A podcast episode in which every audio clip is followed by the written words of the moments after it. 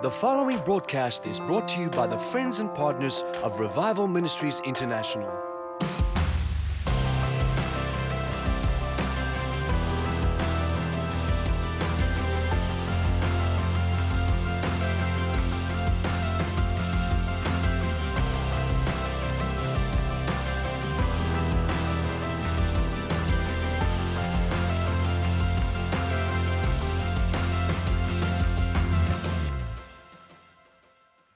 Bow your heads if you would, please. Father, we just thank you. Let every ear be anointed to hear the word today. And let every heart be receptive, receive all that you have, we pray. In Jesus' name. And everyone said, Amen. The title of my message this morning is called Seven Things. And obviously, I could have made it 14 things, I could have made it 21 things, but as I was praying, I felt these seven things were important for you in 24 as a foundation within your life to follow. So go with me to 1 Timothy chapter 4, and I'm read verse 1. And you should have this in your bulletin. If you don't, raise your hand. The ushers will get a bulletin to you. Now the Spirit speaketh expressly that in the latter times some, some shall depart from the faith, giving heed to seducing spirits and doctrines of devils, speaking lies and hypocrisy, having their consciences seared with a hot iron, forbidding to marry. So if anybody tells you that God doesn't want you to get married, you know that's a lying devil. And commanding to abstain from meats. They don't want you to eat meat, eat cockroaches, Tell him that you're lying devil, I'm eating meat, which God hath created to be received by thanksgiving of them which believe and now know the truth. For every creature of God is good and nothing to be refused, if it be received with thanksgiving. For it is sanctified by the word of God and prayer. And if thou put the brethren in remembrance of these things, thou shalt be a good minister of Jesus Christ, nourished up in the word of faith and a good doctrine whereunto thou hast attained, but refuse profane and old wives' fables, and exercise thyself rather unto godliness, for bodily exercise profiteth little, but good godliness is profitable unto all things, having the promise of life that now is, and of that which is to come. This is a faithful saying, worthy of all acceptation. Now, so this the first thing I want to draw your attention to is sound doctrine. There are many people today that are all over the place because they don't have any foundation. One of the things that we endeavor to do at River University is to instill a foundation of sound doctrine. If you go onto revival.com website, you'll see that we've got the Foundations of My Faith series. That's 52 Sundays. There's 12 months of teaching on the 12 foundations of our faith. There are many people, they make up all kinds of stories and they got their faith in fables. In 2 Timothy 4 and verses 3 and 4, it says, For the time will come when they will not endure sound doctrine, but will after their own lust shall heap to themselves teachers having itching ears, and shall turn away the ears from the truth and return unto fables. Now, the word fable in the Greek says fiction, a fable, an invention, a falsehood, anything delivered by word of mouth, legendary tales as opposed to a historical account, a fable, foolish, or improbable story. Somebody said, Why do people give themselves to fable? Because it suits them. It suits them. It says here that they heap to themselves teachers having itching ears. It means to, to scratch, tickle, itch, make to itch, desirous of hearing something pleasant. Around the world today in churches, pastors are coming up with stuff that's pleasant for the people to hear, but they don't bring the full counsel of God to bring correction, which the Bible even tells as pastors we have to reprove, we have to rebuke, we have to exhort. Well, the church has resorted to the third part of that and uh, resorted to exhortation when really you have to reprove and you have to rebuke and you have to bring correction. These things might make people feel better, but these things will not change them to be better. So, in other words, you leave the place feeling better, but there's no impact that will transform your life to actually change you so that you leave the place different from what you came. Can you say amen? Now, I could spend a lot of time just on this first point sound doctrine. But over the years, every person that strayed was because they didn't have sound doctrine. People gave them this opinion, that opinion, this opinion, and they changed. Oh, yeah, that's fine. So you will see a ministry headed that way for two years, and they following this course. Then suddenly they influenced by somebody else, and they follow that course. Then suddenly they influenced by somebody else, and they follow that course. You have to be careful. If you run all over the place and get a little bit over here, a little bit over there, a little bit over there, you're going to end up with a lot of fables. And then you wonder why your life comes to a place where you're not productive, where you're not producing fruit. Everything is to do with fruit production. Can you say amen?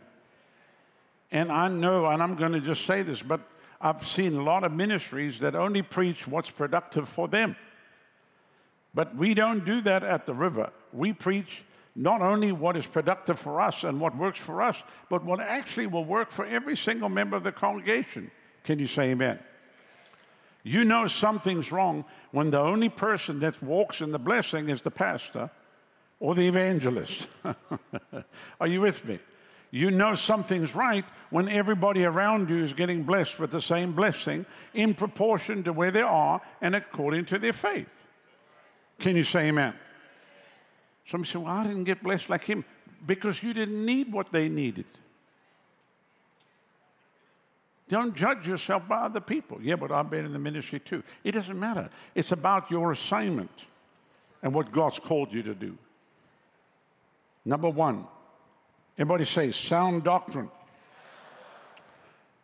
Then, number two, this is very, very important because you can see people get this way overnight. They just suddenly, I mean, it's like clicking your finger, especially when the blessing comes their way and they get blessed, they end up getting legalistic.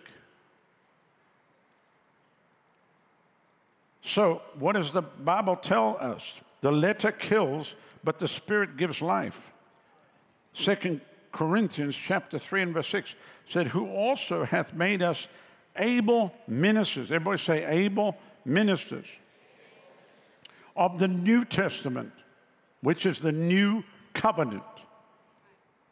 Not of the letter, but of the Spirit.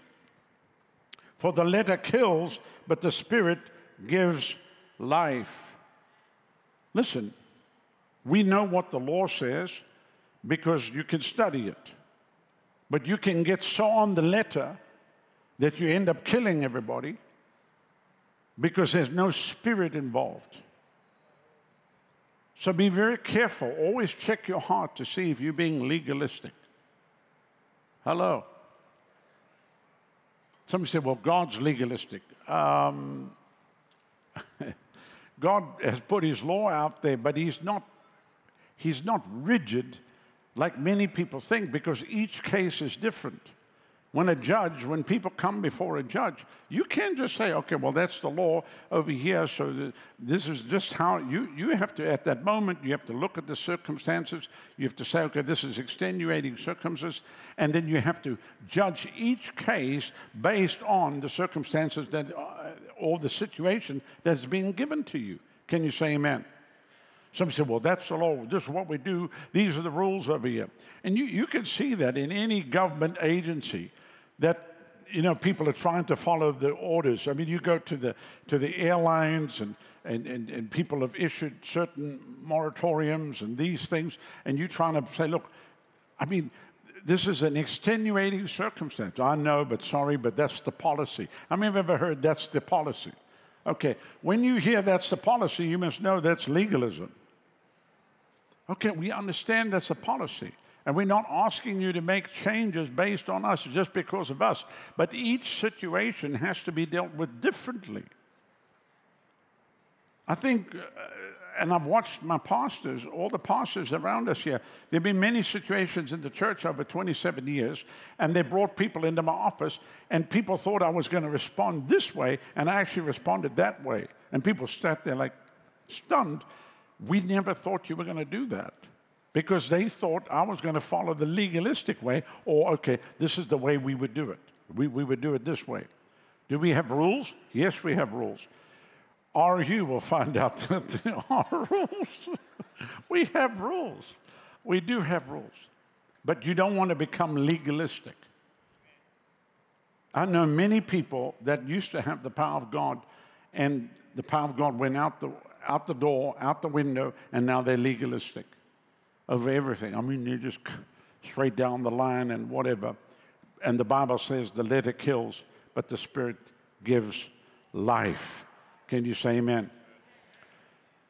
So let me just say this if God wanted to be legalistic over you, you wouldn't even be here right now.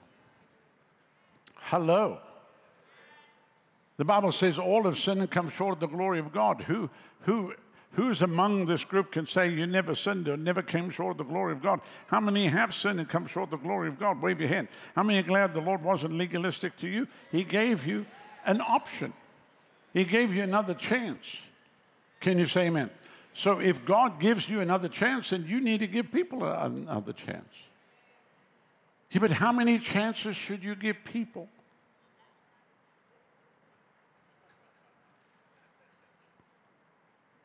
I mean, give them a chance and give them another chance and give them another chance. I give people many chances. And then basically, when, when it's done, basically, it's not that the Lord's finished with them, it's just they're going to have to find somebody else to give them a chance. Because I'm done. I'm done. I, I, can't, I can't do it anymore. I'm, I'm, just, I'm just done. I'm not legalistic. I just don't have it in me at that time. Whatever grace I had is now worn out. Are you with me? If this was a bottle full of grace, it's empty. And it's not that I don't love you, I love you, uh, pray for you. You just gonna have to find other people that are gonna meet you for the first time, and again, their grace tank's gonna be so full, and they're gonna give you many other chances. But I can't. I'm done. I'm done. I'm done. I love you, but I'm done.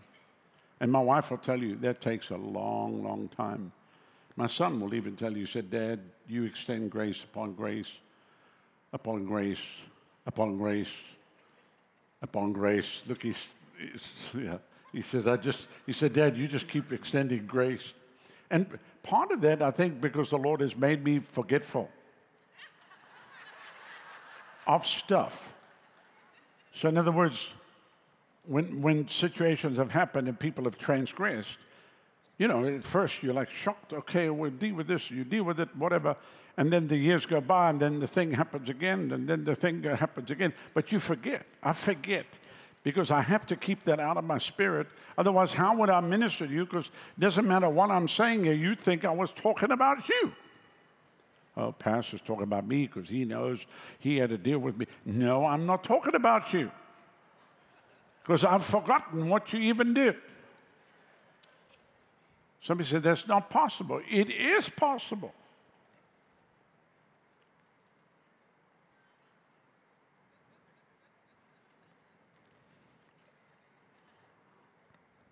I mean, there's places I've gone to to go preach, and I told Pastor Eric, tell me, please, don't ever let me come back to this place again.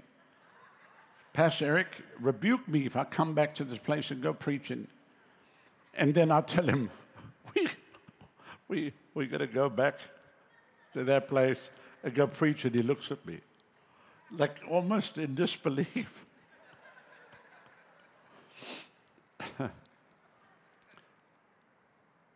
because in myself, I don't want to go back there, but the Lord says, I want you to go help them. Are you with me? So, anyway, I'll, I'll get to that more in detail here as we go along here. Say this after me We are ministers of life and righteousness, not legalism. I mean, look at social media. You can't even you can't even put a scripture on Facebook, and everybody jumps on it like a chicken on a June bug and attacks the scripture.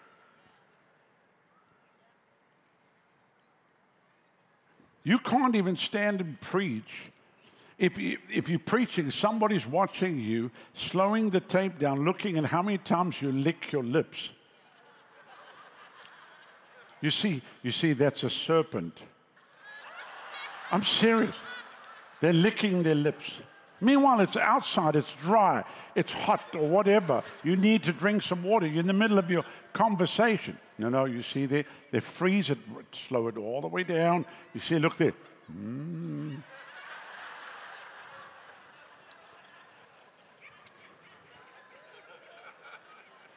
I'm not making this up. Then they're out there. This is a ministry is false because he. I watched him as he preached. He licked his lips many, many times.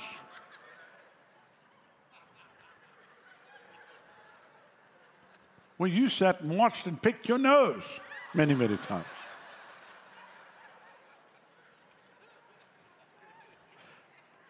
I'm not making this stuff up. How legalistic can you even get?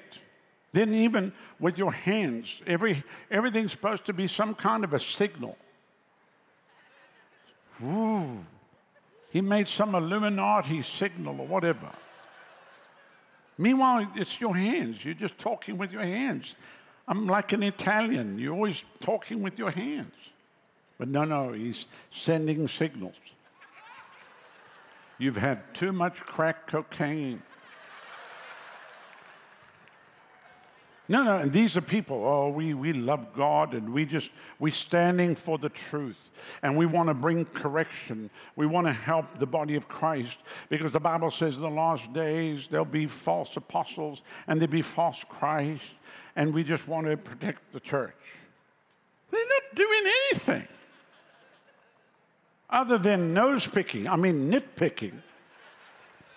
Everything that you do from how your, your eyes blink. And then, and then they, they try to make out that the eye blinked but went sideways. Don't even search the internet. There's so much nonsense out there. You talk about fables, you talk about old wives' tales. I've never seen so much nonsense in what we're being dished up today.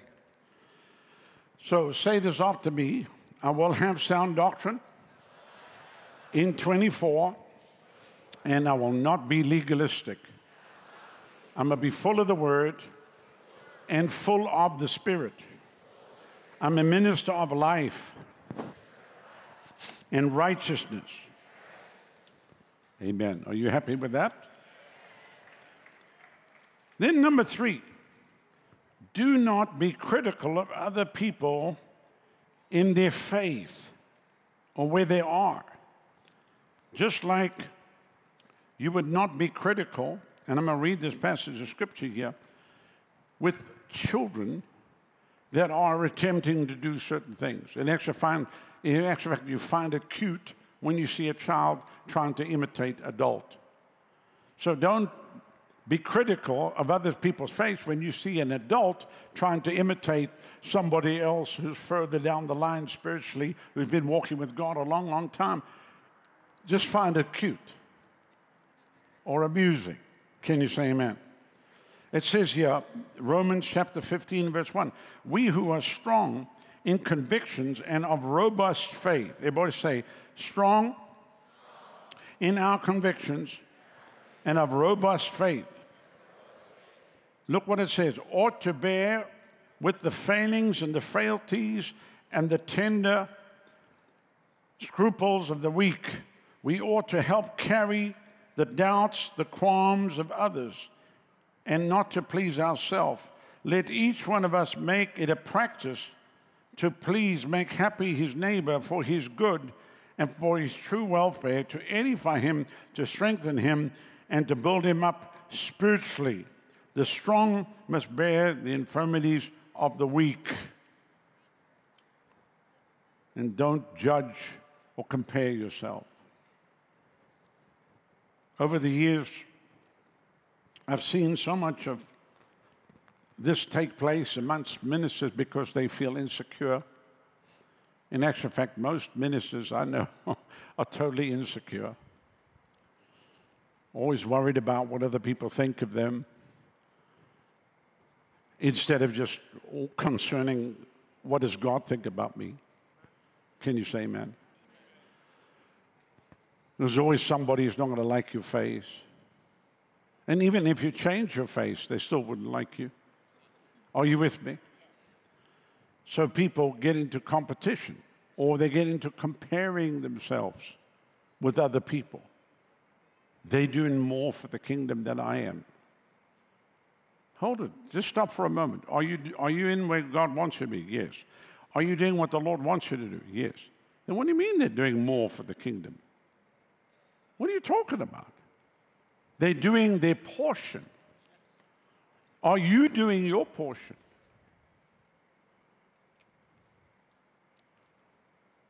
And that's the, that's the common verbiage you hear whenever you get around people and they see what God's doing. Say, Well, I feel like I'm not even saved.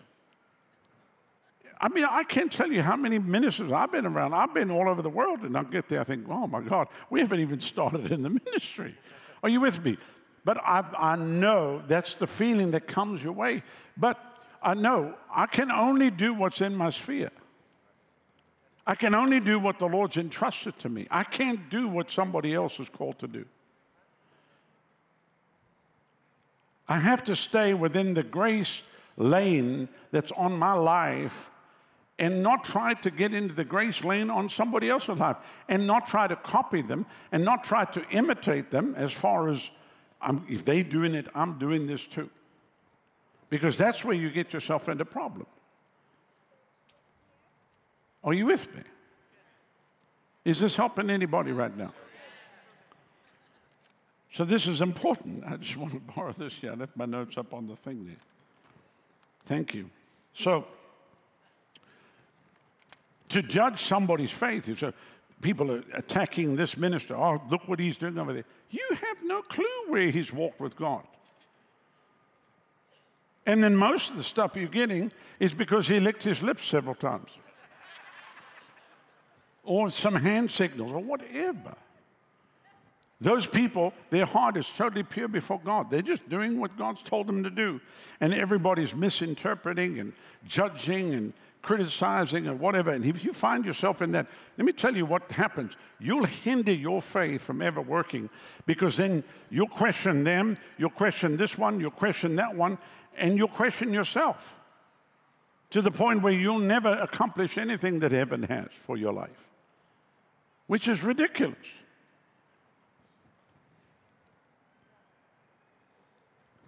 Shut your ears.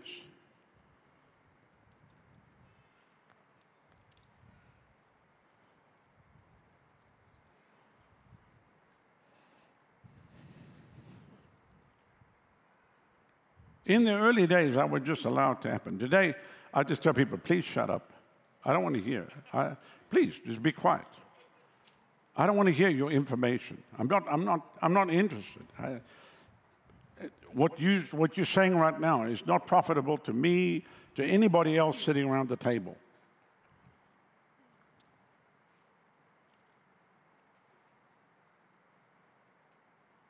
It's your opinion. It's an old wise fable. And you're actually judging another person's faith.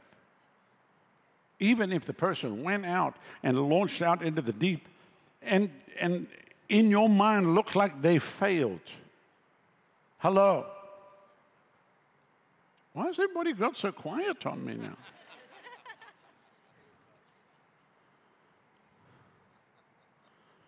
Wouldn't it be then your heart to say, I'm going to come along them, uh, alongside them and I'm going to help them to do it better? I'm going to say, okay, yeah, listen, let me tell you what you did wrong. This, this, let me help you. We'll, we'll go back and do that again. And then you pick them up and you push them.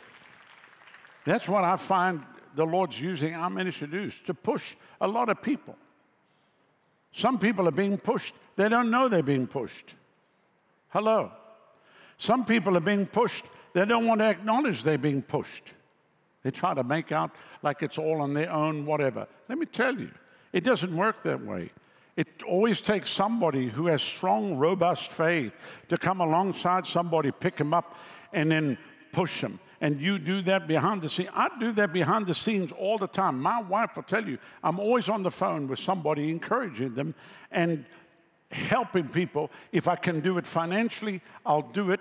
If I can do it spiritually, I'll pray for people, whatever it takes to help them succeed in the things of God. And I don't care if you've attempted it once, attempted it twice, attempted it three times, and it looked like it failed. You just keep getting up and you keep smacking it with everything that you can because you're going over, you're not going under. And in 2024, you're going to see the promises of God fulfilled in your life. Can you say amen? And it doesn't matter what other people say because we're not going to listen to what other people say. Okay? We're not, not going to listen to what other people say. We're not interested. We're not interested in people's opinions. We're only interested in what the Word of God says. Can you say amen? Hallelujah. So when people come along and say, The Lord spoke to me to do this, if God spoke to you, then the Lord will carry you and God will and I'm not I'm not I'm I'm out of it. I'm not even gonna give my opinion at that juncture because you said the Lord spoke to you. If you came and asked me my opinion, I'll tell you. But I would say this is just my opinion. But if you said the Lord spoke to me, I don't have an opinion because I'm sure not going to come against what the Lord said. Amen. Hallelujah. So everybody say sound doctrine. Turn to your neighbor and say, I have sound doctrine. Turn to your neighbor on the other side, say, I'm not a legalist. And then say, I'm not critical of other people and their faith. My job is to help my brother and sister run the race and overcome.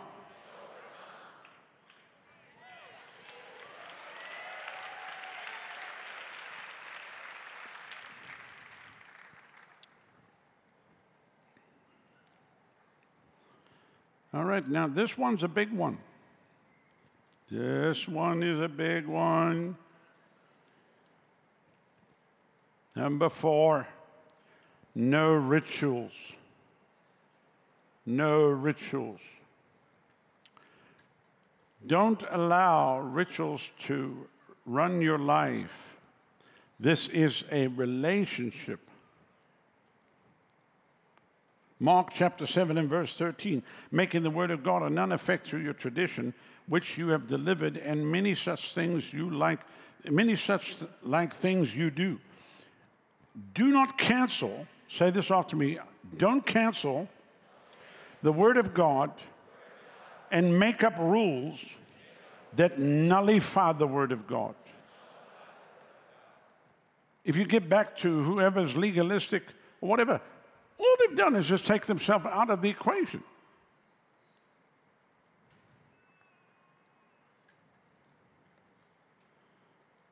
No, that's what it says. I tell you, we, we have to do this. If we don't do this, and there's no joy. Where's the joy in that? There's no joy in that. There's ritual in that. It's the daily grind. And I'm not talking about the coffee shop. Are you with me? It's the daily grind. Here I go again about my ritual. Don't cancel out the Word of God. Men's traditions are useless and ineffectual. God requires a heart relationship. That's why you always got to keep checking yourself all the time. Check yourself throughout this year because you can run on what, you know, momentum Hello? You, you can keep moving on the momentum, but you find out that you're into ritual, you're not into relationship. And Jesus is not into rituals, he's into relationship. Can you say amen? Mark 7, verses 6 through 9, he answered and said to them, Well hath Isaiah prophesied of you hypocrites, as is written, The people honor me with their lips, but their heart is far from me. Howbeit in vain they do worship me, teaching for doctrines the commandments of men. Boom, mic drop. They take the commandments of men and they teach it as a doctrine. So you see that happening all over the Christian world. Legalistic people people who are into rituals, not into a relationship. You think about the prodigal son. How many know the story of the prodigal son? He took his inheritance and went off to a far country and was wine, woman, and song. Now, the Bible says that he was in the pig pen of life and he was sitting there actually thinking of his father's house. And he was thinking, why are you sitting here about to eat pig food when your father's servants are treated in a better way than what you're being treated right now? Go home. That's what I'm going to do. I'm going to go home. I'm going to go back to my father's house and I'm going to tell him, Father, I've sinned against heaven. I've sinned against you. I'm not even worthy to be called your son. Just make me as one of your hired servants. Now, think about that for a moment. The Bible says the father saw him a long way off and ran to greet him and kissed him. So you can see the father wasn't legalistic at all. The father could have been legalistic. The father could have been into rituals. Look, you broke every tradition. You've taken the money. Off with you. Get away from me. Don't you ever come around this house again. How many think that the father would have been justified in the natural for doing that? Wave your hand at me. Okay. But he didn't. He put a robe on his back, he put a ring on his finger, he put shoes on his feet, and they killed the wheat fatted calf, and there was celebration and dancing. Now, think about this for a moment. The older brother came back off the field and was upset because there was such a noise happening inside the house and there was celebration. He didn't even know what that was. You know that you've got into rituals and legalism when you don't know the sound of rejoicing and what a party is and what celebration is. Are you with me? And he asked the servant, What has happened? Oh, your brother. What? My younger brother, yes. The one that took all the inheritance, yes. The one that went away, spent it all on riotous living, yes. He came back home. He was in a pig pen. Your father just welcomed him, kissed him, put a ring on his finger, put a robe on his back, shoes on his feet, and brought him into the house. And then the wheat fatted calf. You remember the one you were fattening up? Yes, your father killed the thing. What? That was my calf. That was my calf. I'm not going in the house. I'm going to sit outside here. I'm, going to stay outside here. When the father required, where's the older brother? He's outside. Why? Go find him. Father goes outside. What are you doing out here? I can't believe it. Can't believe it. I've served you faithfully. I've been following every legalism. I've, I've, I've, I've, followed every plan. I, I, I've, I haven't veered from it. I've been in the rituals daily. I've been working in the field. And I come home here. What do I find? That brother of mine who needs a slap up the side of the head walks right in here and you restore him right back as though he never did anything. This is a terrible thing. I can't believe you would even do it to me. And then to crown it all, you took the wheat fatted calf. That thing I've been fattening up. I was waiting for a day I'd get to eat it, and now he's eating my calf. What did the father say? He said, Son, all of this is yours. Everything is yours. You can become so legalistic and so into rituals, you don't even know what's yours. You don't even know what your rights are. You don't even know what your privileges are. And then you wonder why you walk around. Well, I'll tell you what, I'm already into the second week of January, and I'm no happier than I was in 2023. I tell you, Pastor said that this will be a here the fulfillment of all the promises of God. And I haven't even seen one thing happen. My God. I just wish I was back in 23. I mean, there's no difference there. Everything's going wrong.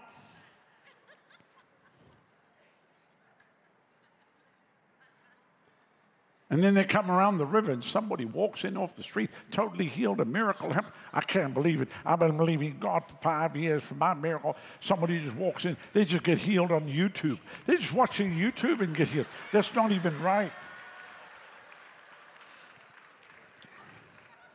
How dare they? The lady doesn't even really know what it is. She just said a force came in me. I mean, I know it's the Holy Spirit. I mean, I have a little bit more understanding about it. I mean, how can God go and do that for them?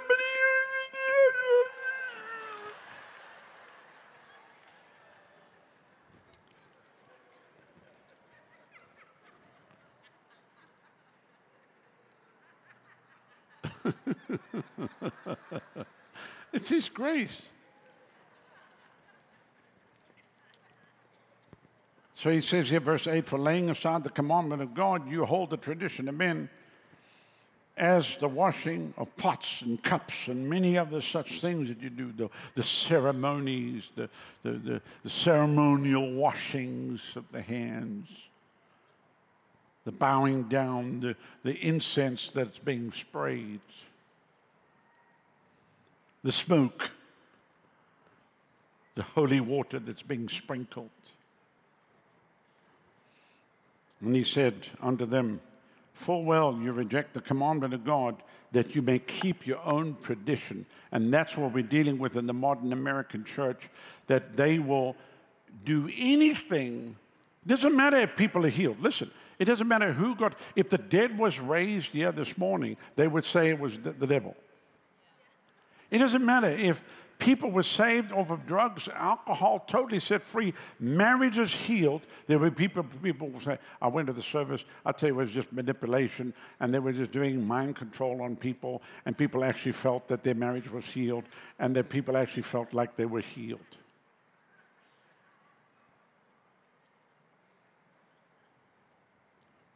People could actually see a miracle in front of them and wouldn't believe it. Wouldn't believe it.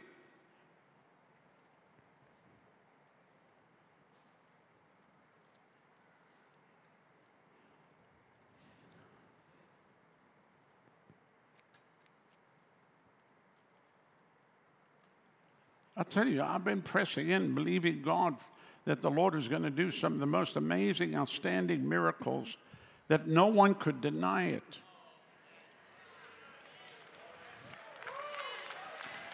I'm telling you, one of, one of the things that I'm believing the Lord for is for people's blood to be healed.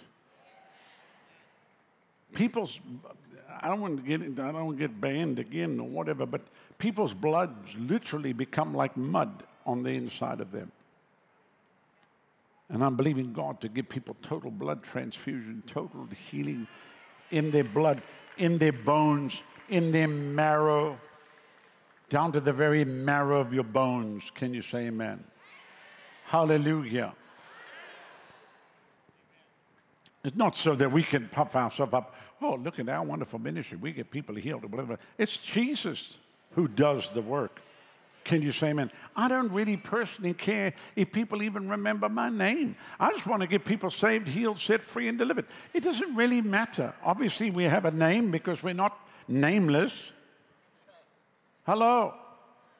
When they arrested me, they arrested somebody whose name was Ronald. No, they arrested somebody. it was my name they used. Are you with me? It was my face. We're not nameless, faceless.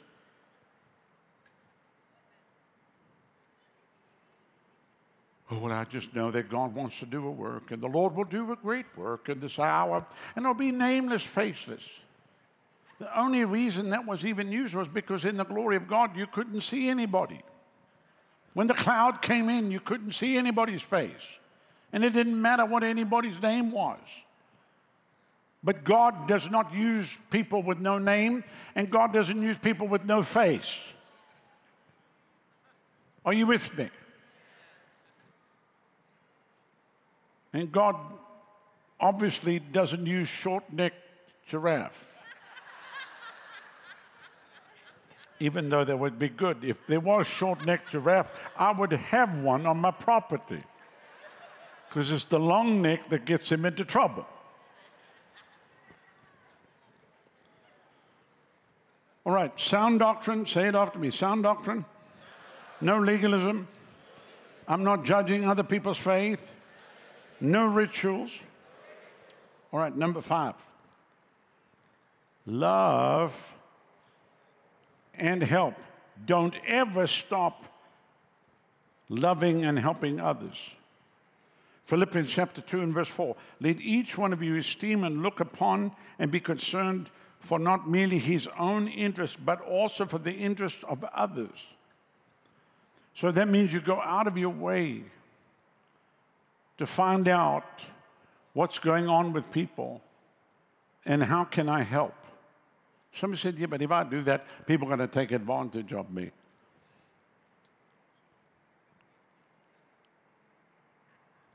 Let me ask for a show of hands how many have ever been taken advantage of? What does it mean? I'm not going to love anybody? No, I'm not loving another person. I'll tell you what, right now. That's it. I've been taken advantage too many times. I'll never love again. I'm not helping another person. I don't care if they're dying in the street, I'll walk right by them.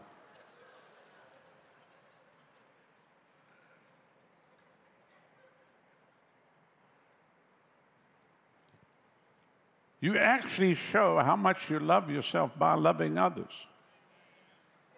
Are you with me? You actually help yourself by helping others. Do not be selfish. Do not focus only on what concerns you. Be interested in the blessings of others. Rejoice to see people blessed. In other words, if you sit with somebody and they start telling you a blessing that happened in their life, don't go, oh, yeah, let me tell you what happened to me. And then you override what.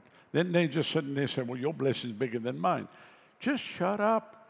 This is not the time for you to espouse how greatly you've been blessed. This is the time for you now to listen to them. So tell me what's happening. Just shut up and just listen. You don't have to raise the stakes. Are you with me? I've been around preachers.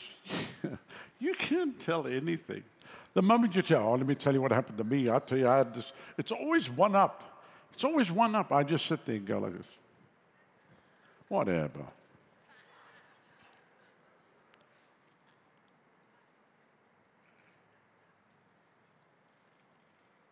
It's that time I pray for a short necked giraffe to come running in the room and hit them in the head.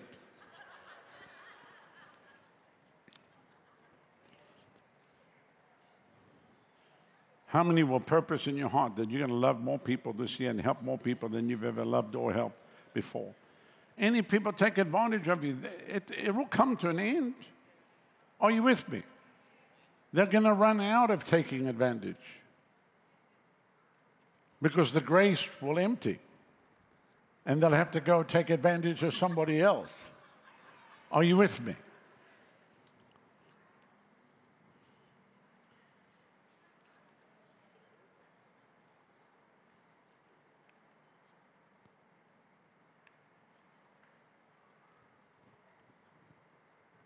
My wife will tell you, and people close to me, I'll go out of my way.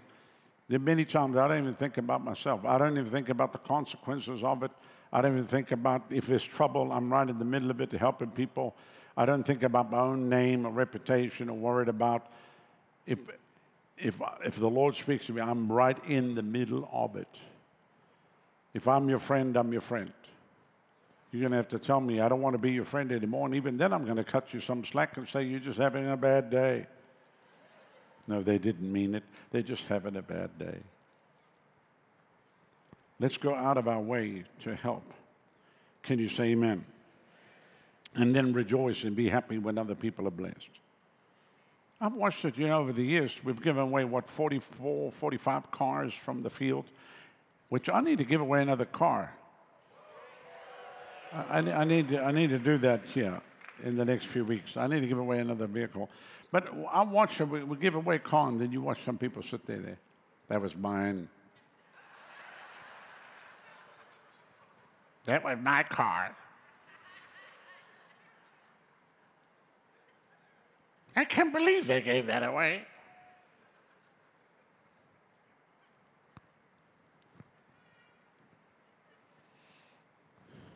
Meanwhile, you couldn't have afforded the insurance. Hello. Meanwhile, back at the ranch, you didn't have a valid driver's license. Meanwhile, back at the ranch, you couldn't drive a stick shift. Hello.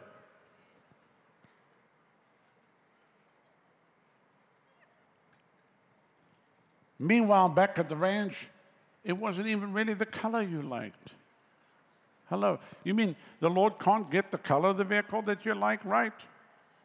Hmm? Somebody said, What caused that?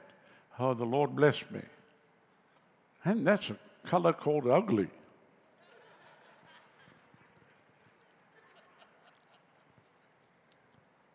And I must be honest with you, they're coming out with colors on cars I've never seen before that I promise you. Hmm, I wouldn't want to be seen longer than a day driving one of those things. Or they have all these wraps. How many have seen all these new wraps they're putting around cars? Terrible.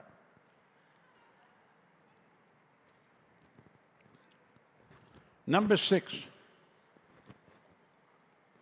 Somebody said, I knew you were going to squeeze it in. I knew it was going to be squeezed in here today. There they go again. There they go again. Win souls. Win souls.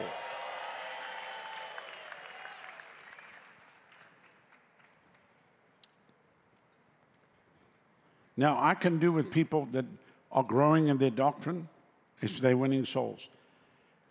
A legalist will not win souls. A person who judges other people will not win souls. And a person who's into rituals will not win souls. I'm just going to tell you that right now. Over the years, the people that win souls are free of those things. They're free of all that. They have a relationship with Jesus and they're just out there bringing in the harvest. Don't. In Proverbs 11 and verse 30, the fruit of the righteous is a tree of life, and he who wins souls is wise. What do we have as a motto here at this church? Each one reach one. This week, you're going to reach one person that no one else can reach. This week, God's going to use you to be the lifeline to bring somebody into the kingdom that actually, if you didn't reach them, they were going to be lost and would go to hell. This week, the Lord's going to lead you strategically, whether it be Monday, Tuesday, Wednesday, Thursday, or Friday, or Saturday. God's going to lead you strategically the right place at the right time and your voice and your witness is going to turn people around. If you just did that, if you just spoke to one person a day, if the Lord just used you to win one soul a week, that's 52 souls a year. That's more than most ministers get saved.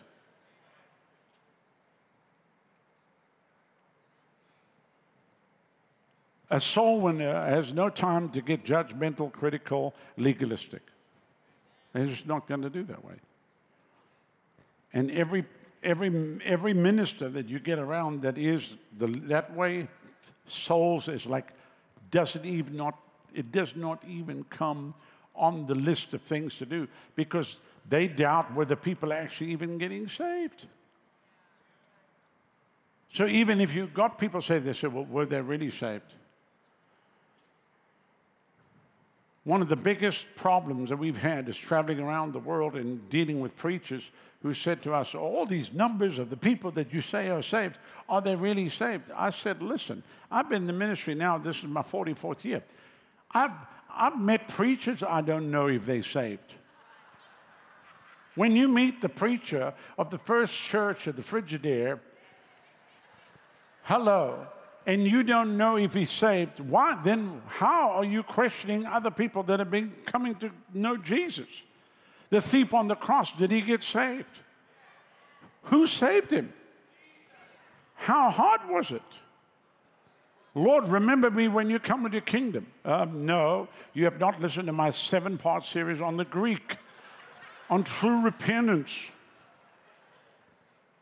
And the says, how do I get a hold of those? My hands are tired, Lord. I can't, how do I access those? messages. He says, Remember me when you come into kingdom. And Jesus said, Today you'll be with me in paradise. That's it. Saved. When Jesus saves you, it's like that. Boom. When religion saves you, it's rituals, rules, legalism, it's multiple circumcisions to where there's absolutely nothing left.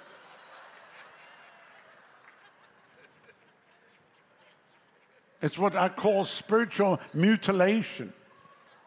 There are people running around the planet, all they do is spiritually mutilate other Christians. Whatever faith they had, they steal that faith from them. Whatever simple faith in God that they had, excitement for the things of God, excitement for the Lord, is removed.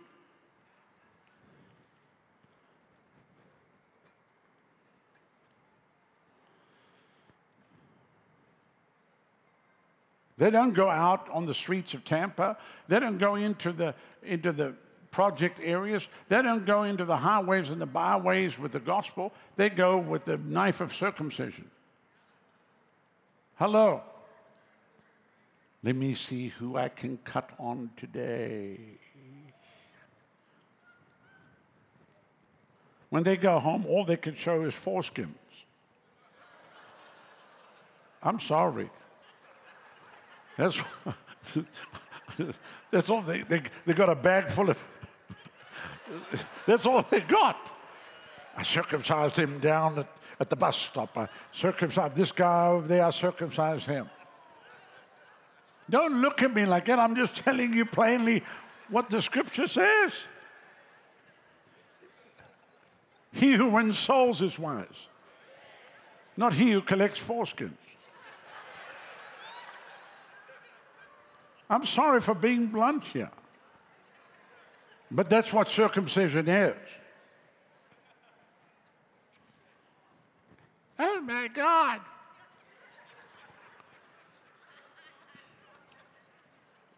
I don't know how that translated into Spanish, but I do see the Spanish people are laughing their heads off. So I can imagine what translation they used on that. Was it okay? You, you, you got it? I won't even ask for the word in Spanish, I'll just leave it at that.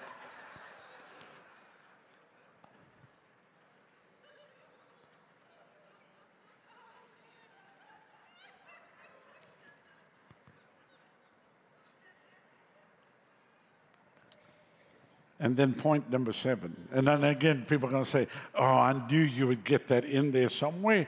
I knew you would do it. Don't ever lose your joy. Somebody said, it would be impossible to come around the river and not have one Sunday where they mentioned souls and joy. There it is. John 16 and 22. So for the present, you're also in sorrow, in distress, and depressed. But I will see you again, and then your hearts will rejoice. And no one can take your joy or your gladness or your delight. Don't let anybody steal your joy. Nehemiah 8 and verse 10 the joy of the Lord is your strength. Romans 14 and 17 the kingdom of God is righteousness, peace, and joy in the Holy Ghost. Hallelujah. Hallelujah. What did Jesus say? My yoke is easy and my burden is light. My yoke is easy and my burden is light. The happiest people I know are soul winners. Because every day they're sharing the joy of their salvation.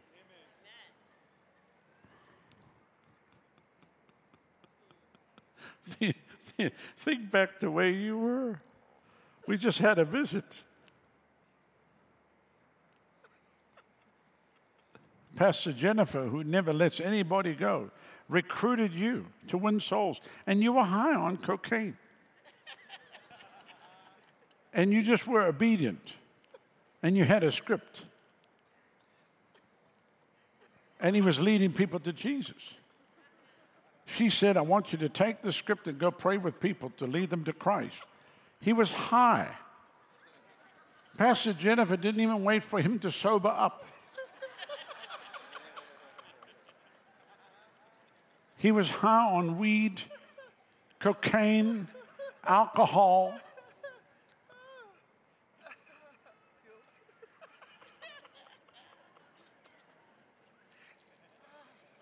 Most people said, You can't use him to win souls. The guy's not even saved himself. Well, he actually did get saved, he just hadn't got sober yet. He was, he was transitioning. He, was being transfigured.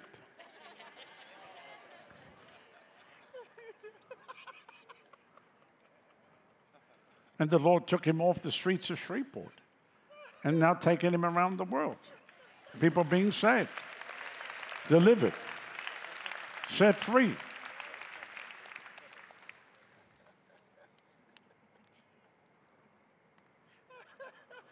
That's why every time I see you, I see a miracle. And we did get fruit out of Shreveport. Can you say amen? See, a legalistic person is not going to use somebody who's still high. a person who's in a relationship said, Look, here's a script, just go use it. Are you with me?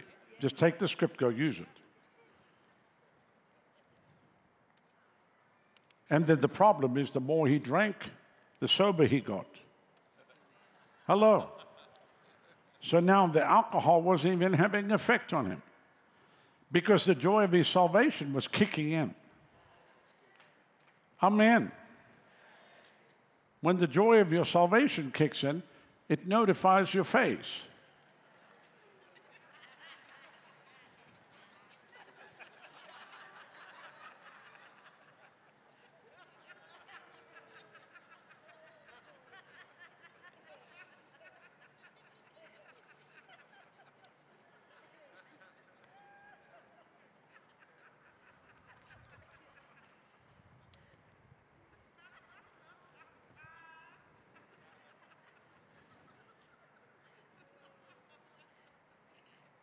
If the enemy can steal your joy, he can take everything you have. Are you with me? And the joy is your strength, it's what's going to sustain you. Why are you saying this, Pastor? Because people that don't have sound doctrine will lose their joy. People who are legalistic will lose their joy. People who are judgmental and critical will lose their joy. People who don't go out of their way to help people will lose their joy. Are you with me? So if we find sad people in the house, then we must know exactly what the problem is, take them back to point one, point two, point three, and then we can locate anybody here on the property at the river. Can you say amen? If you find an angry person in the lobby, you know, hey, okay, so let me see where your problem is here. First of all, you have no doctrine, so you're a whack job. Number two, number two, you, you're, uh, you're legalistic. Number three, and just run through the thing, and then bring them to the last two. We're going to go win souls. What do you mean? Now? Yes, now. What do you think? Tomorrow? We're going right now. You coming with me? I'm taking you in my car. And actually, in fact, we'll just walk to the gas station. We'll go to the 7 Eleven. The truck drivers are coming there.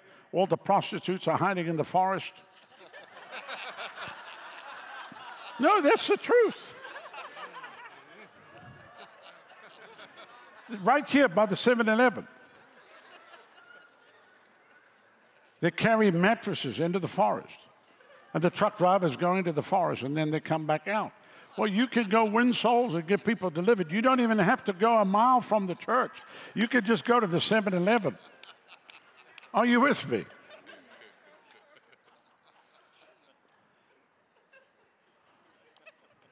I'm not making this up, folks.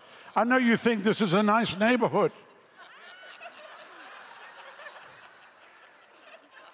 But there's people doing stuff in the forest.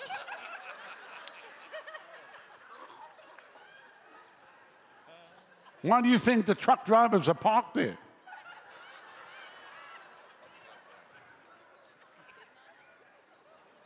Oh, it's bad.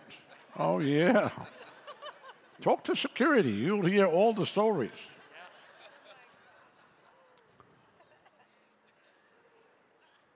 So you don't have to get a passport. You don't have to get on an airplane. You don't have to fly to Guatemala.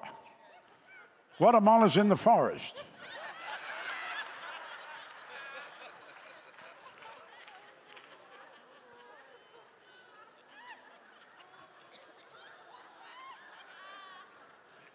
We said, Pastor, I'm learning about the neighborhood.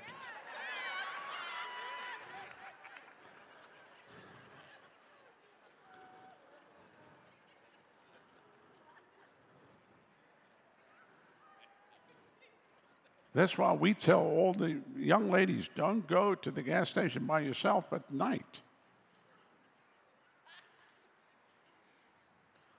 At least have other people with you. Amen? Especially when you leave camp meeting at 12 o'clock, 1 o'clock in the morning. There's no ladies roaming a gas station at 1 o'clock in the morning. Anyway, let's leave that alone.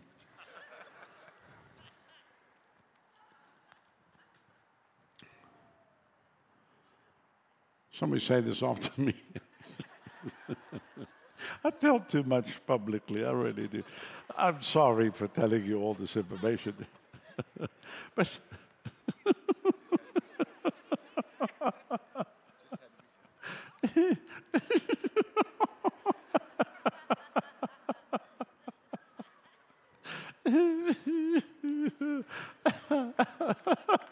Somebody said, I'm going to Waimama. You don't even need to go to Waimama. You can go to Waipapas in the forest.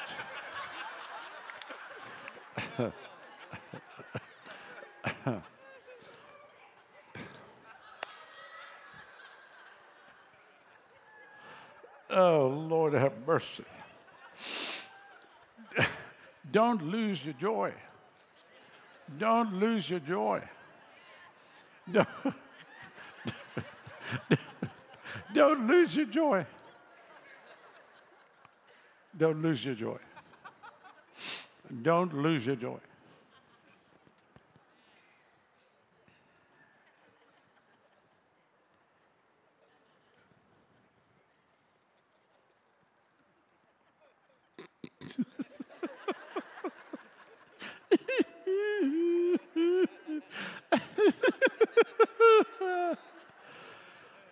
Ah.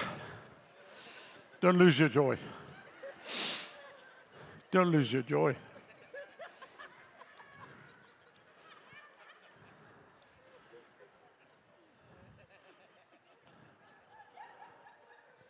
Don't lose your joy. What's the first thing you do when you get in an automobile? You check the tank to see if it's full. Isn't that right? Okay, you have a tank and it's called a joy tank. Don't lose your joy.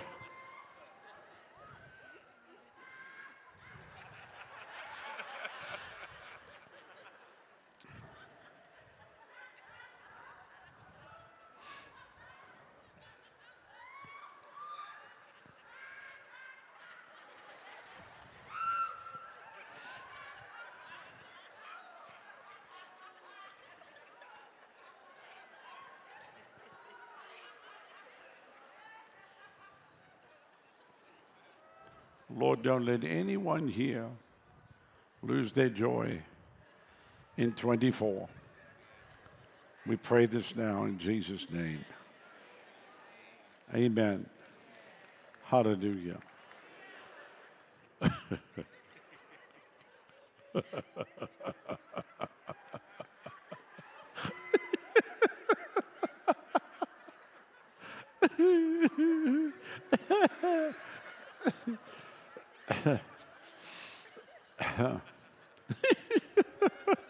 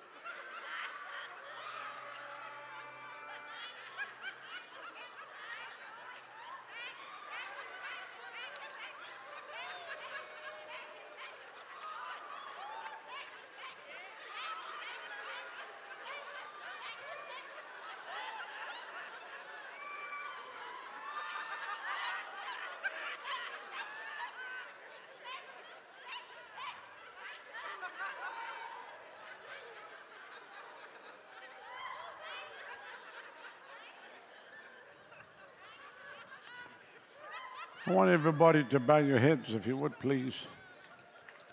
Some people are going to find their joy this morning. Maybe you came here high on cocaine.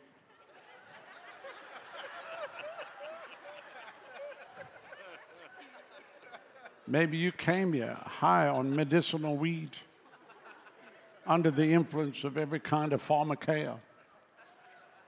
While heads are bowed and eyes are closed, I want to give an invitation. If you fit into any one of these three categories, I'd love to pray with you and for you. Maybe you came here today, you say, Pastor, I've never given my life to Jesus. If I died today, I don't know where I'd spend eternity. I want you to know there is a heaven to gain and a hell to shun. You don't have to go to the devil's hell because 2,000 years ago on Calvary's cross, the price was paid, the blood was shed. And just like that old song says, there is a fountain filled with blood drawn from Emmanuel's veins, and sinners plunge beneath that flood. Lose all the guilty stain today. The stain of sin will be broken, and the guilt and shame will be removed from your life. You might have come here one way, but you leave another way. Today, He calls you. He says, Come. Come unto me, all ye that labor and are heavy laden, I'm going to give you rest. Take my yoke upon you. Learn of me. My yoke is easy, my burden is light. He calls you. Today, He will lift the heavy burden, even of religion and tradition and legalism. He will lift that heavy burden off of you. And today, you'll be free. Maybe you're here, you're watching in your homes. You say, Pastor, I gave my life to the Lord in days gone by, but I've grown cold. I'm not serving God like I should. There was a time when I had radical, robust faith, but I don't have that anymore. Allowed the things of the world to come in, or maybe you allowed the things of religion to come in and to rob you and to steal from you.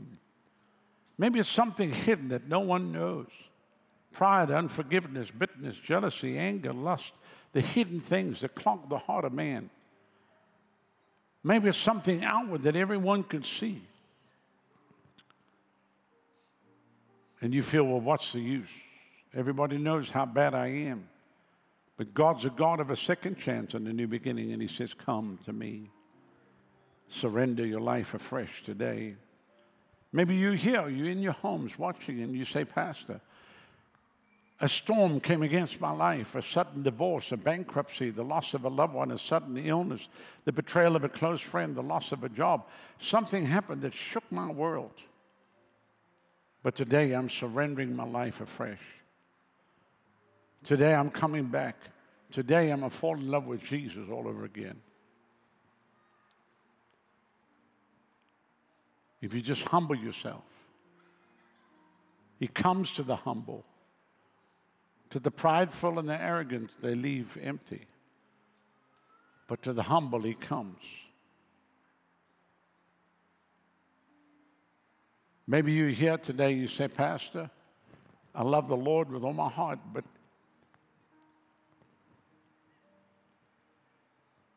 the storm shook me. As I mentioned, the sudden divorce, the bankruptcy, the loss of a loved one, a sudden illness, the betrayal of a close friend, the loss of a job. Something happened that shook you to the core. Whatever, you can, t- you can put in whatever that storm is. But today the Lord will restore you. And then, lastly, if you hear and you say, Pastor, I do love the Lord, but I'm not sure of my salvation, today I want to know, I want to make sure once and for all I don't want any doubt. I want to know that I know that I know that I'm a child of God. If you fit into any one of these categories, I want to pray with you and for you. If that's you, right where you are, without any hesitation whatsoever, I want you to put your hand up right now. Say, Pray for me. I need Jesus. Just put it up high. Thank you. All the way at the back. Another hand over here, another hand over there, another hand, another hand, another hand. Just slip it up high. Just slip it up high and say, Yes, Lord. Yes, hands are going up across the field. Just slip it up high and say, Yes, today is my day of freedom and liberty.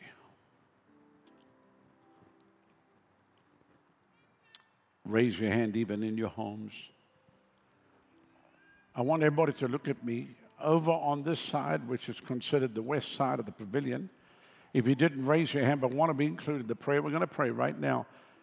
Quickly, Put your hand up and say, include me. Anybody else?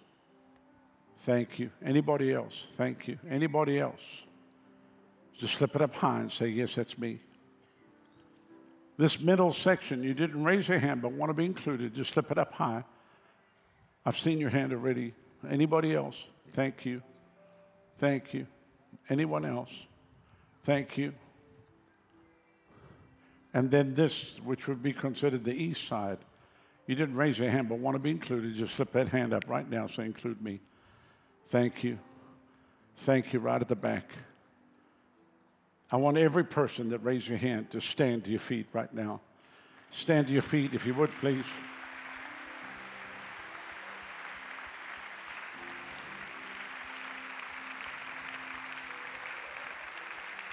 I want you to come from where you are and come stand right here. We're going to pray together right now. Come.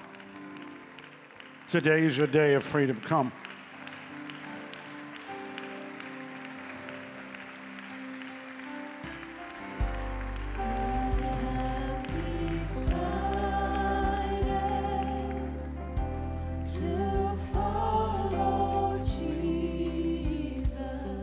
I have decided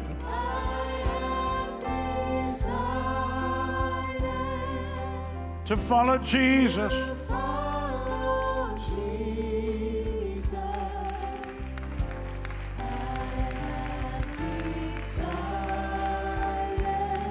To follow Jesus.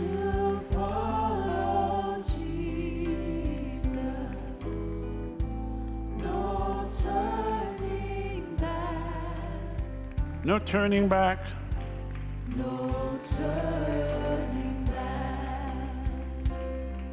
The cross before me.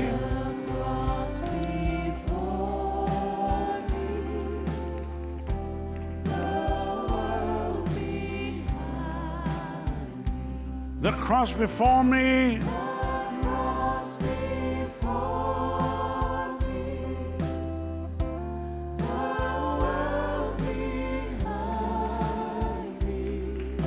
Cross before me.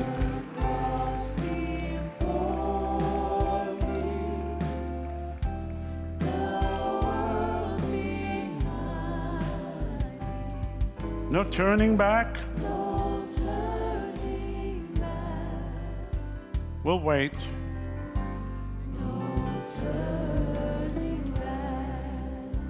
You can take the whole world, but give me Jesus.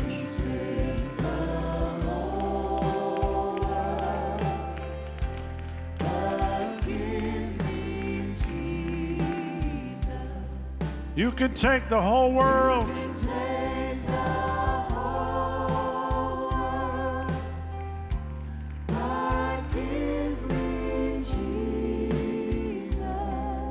can take the whole world,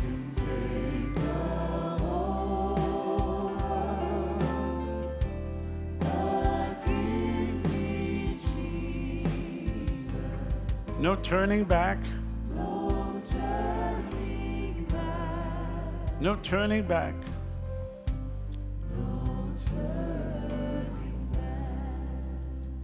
Now, I want to pray with you, and we're going to pray one simple prayer. And you that are watching in your homes by way of television, if you just pray right where you are.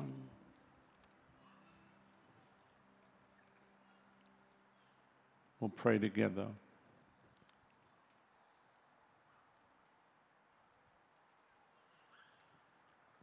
Just close your eyes, if you would, please. Raise your right hand to heaven. That's where your help comes from. And pray this off to me. Believe it in your heart. Say with your mouth. Say, Father, I come to you in the precious name of your Son, Jesus. Lord, you said in your word, if I confess with my mouth, Jesus is my Lord and my Savior, and I believe in my heart that God has raised you from the dead, I will be saved. So, Father, right now, I confess Jesus is my Lord and my Savior. Come into my heart right now. Take out the stony heart. Put in a heart of flesh. Wash me, cleanse me, change me, fill me, use me. Let me never be the same again. I turn my back on the world and I turn my back on sin and I follow you, Lord Jesus. Thank you for dying for me. Thank you for shedding your blood for me. Thank you that on the third day you rose for me. And thank you that you're coming back again for me. From this day on, I'll never be the same again. I confess Jesus Christ has come in the flesh. He is my Lord and my Savior. And right now, by faith in the finished work of the cross and by the shed blood of Jesus, I receive the free gift of salvation now. Thank you for saving me now. In Jesus' name.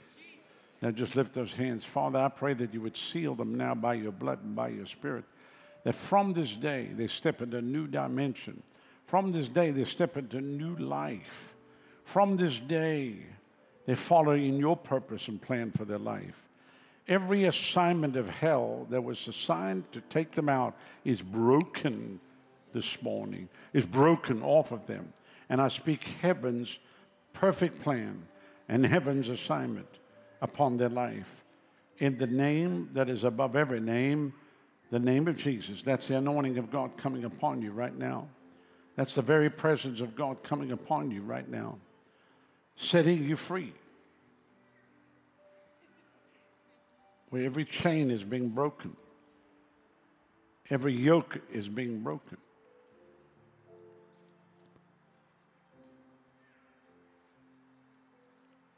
That suddenly hope comes to those that have been hopeless. Peace comes to those that have had no peace.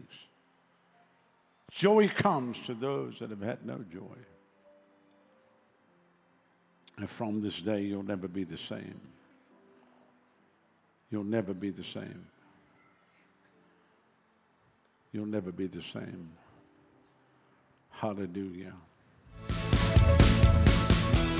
This program has been brought to you by the friends and partners of Revival Ministries International in Tampa, Florida. For more information on the ministry of Doctors Rodney and Adonica Howard-Browne, or for additional resources, visit revival.com.